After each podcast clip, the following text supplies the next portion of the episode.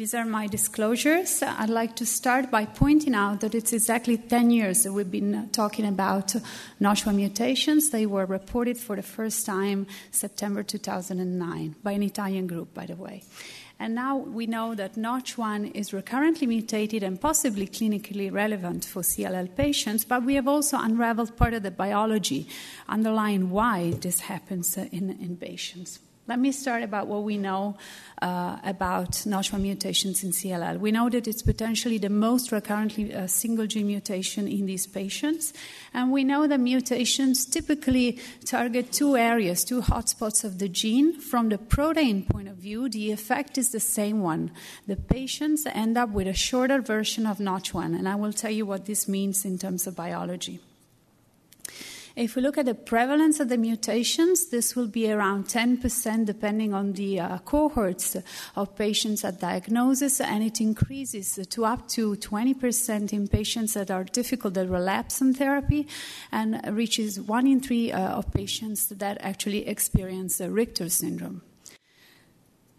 Uh, when looking at time to uh, uh, progression and overall survival, if we consider patients that have fully clonal uh, Notch1 mutated uh, CLL, we can see that they experience a much earlier uh, need for therapy, and we can also see that they experience a shorter overall survival, although this is not so true for patients that have subclonal Notch1 mutations. What about the biology? What do we know? First of all, we know the Notch1 is always expressed, whether it's mutated or wild type, all CLL cells bear Notch1 on the cell surface. Second thing we know is that there's variable levels of activation. What you see in the black band is essentially what people refer to as the NICD, so the active part of Notch1. And I will tell you a little bit more how the system works in a little bit. And as you can see, there's patients that have no band and patients that have bands. And this means variable levels of activation. In general, when patients have Notch1 mutations, they have constitutively activated signal, but also patients that carry wild type Notch1 at times can have active, constitutive activation of the signal. However, if we take CLL cells and we plate them in culture, what invariably happens is that the signal is shut down. You can see, uh, is there a pointer? You can see here that the black band disappears after 24 hour period of cells in culture. However, we can bring up Notch1 activation again if we use the right context of environment. These large big cells are referred to as nurse-like cells, and perhaps you can see it, perhaps not, but if you co-culture CLL cells with these big cells, you can see a green dot, which is Notch1 inside the nucleus. There the molecule is again active in promoting uh, gene transcription.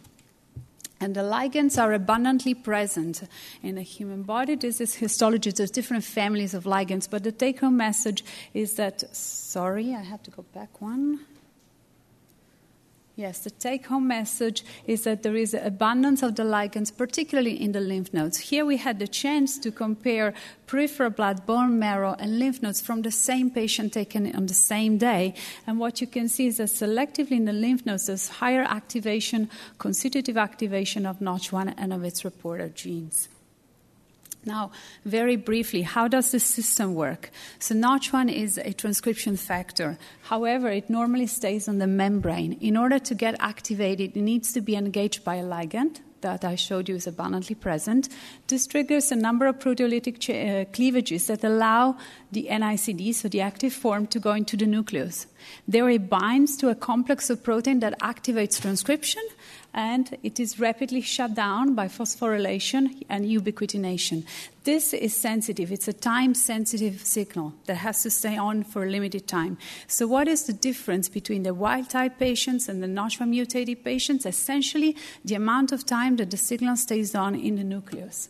Here we had a cell line that was engineered to be either Notch1 wild type or bearing the mutation. And as you can see, as in patient, it bears the mutation in a heterozygous state. It needs the ligand in order to de- get activated. You can see the black bands appearing. The difference between the wild type and the mutant is that if you remove the cells from the ligand, the wild type will very rapidly sh- uh, shut down the signal. This doesn't happen in a mutant cell where you can see persistence of the signal. And you can also see persistence of the genes that are activated by Notch1.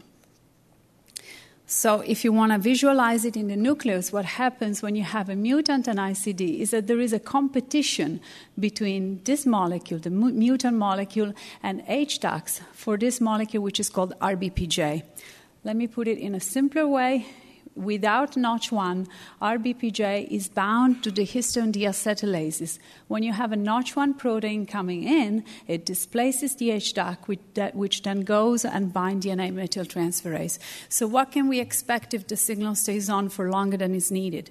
We can expect two things. The first one is that the, the genes that are directly regulated by Notch1 will be translated for longer time, and the second thing that we can expect is that the genes that are uh, silenced by the DNA methyltransferase will be silent for a longer time. We can actually visualize this by co-immunoprecipitating the various players and measure their degree of interaction. So this phenomenon might explain, for example, an observation that was made by Walter Gattei. We collaborated with him a few years ago, where we compare CD20 expression in, uh, in uh, CLL patients carrying trisomy 12. And you can see here that wild-type patients express significantly higher level of CD20 on the cell surface compared to the mutant. And you can also see that cells that are wild-type are targeted by rituximab much better than cells that are mutated. And this might explain results from the German CLL trial, where investigators showed that Notch1 mutated patients potentially respond uh, slightly worse to rituximab than Notch1 wild type patients. But we want to move from a single gene to a genome wide view. So, what are the gene signatures that are modulated by Notch1 in CLL cells? Well, we read this very interesting paper by uh, Ricardo Favre group where they essentially compared uh, the expression patterns of cells that had an activated Notch1 in the nucleus compared to cells that had that lacked uh, the ICN, so the activated domain in the nucleus. And what came out very interestingly was a B cell receptor signaling pathway.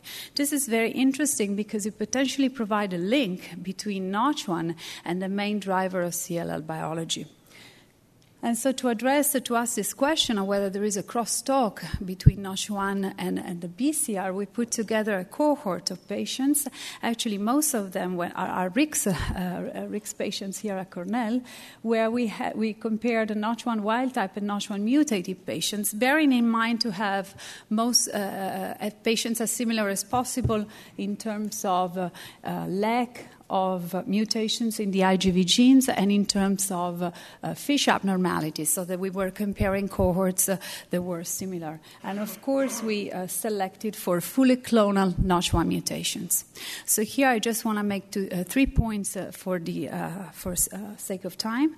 The first point is that if we look at the B cell receptor, constitutive B cell receptor pathway activity in patients that have NOTCH1 mutations, steady state, you will see that these cells cells respond better to calcium, and they show an enhanced phosphorylation of the key players of the B cell receptor, telling us that patients that have non-Notch1 mutations have a constitutively higher level of B cell receptor activation. Two more things if we open the circuit and we trigger uh, Notch1 activation, what we see is that we end up with transcription of genes that are under that are essential for the B cell receptor signaling pathway, including SYK, BTK, and BLNK. So if we activate Notch, we have more partners of the B cell receptor. Vice versa, if we activate the B cell receptor selectively in a Notch1 mutated subset, we end up with more Notch1 and we end up with a higher level of Notch1 activation, therefore forming a molecular uh, circuit, uh, where, whereas the two players are linked together. Uh, is there a clinical uh, translation or implication for these observations? Well, there was a recent paper coming uh, that came out also from an Italian group, not one like Italians uh, that came out, I think, a couple of weeks ago, saying that uh, Notch1, the presence of the activated band of Notch1 could be a marker of response to ibrutinib. So here there were patients that were followed over time when they received ibrutinib, and uh, they looked at the presence of the activated Notch1 in the nucleus, so simply in cells that were in the blood, and you can see that they decrease when patients respond and they seem to pick up again when patients relapse. So, this could be obviously a very important tool if it could work as a marker, but also the other idea is that it can become a target.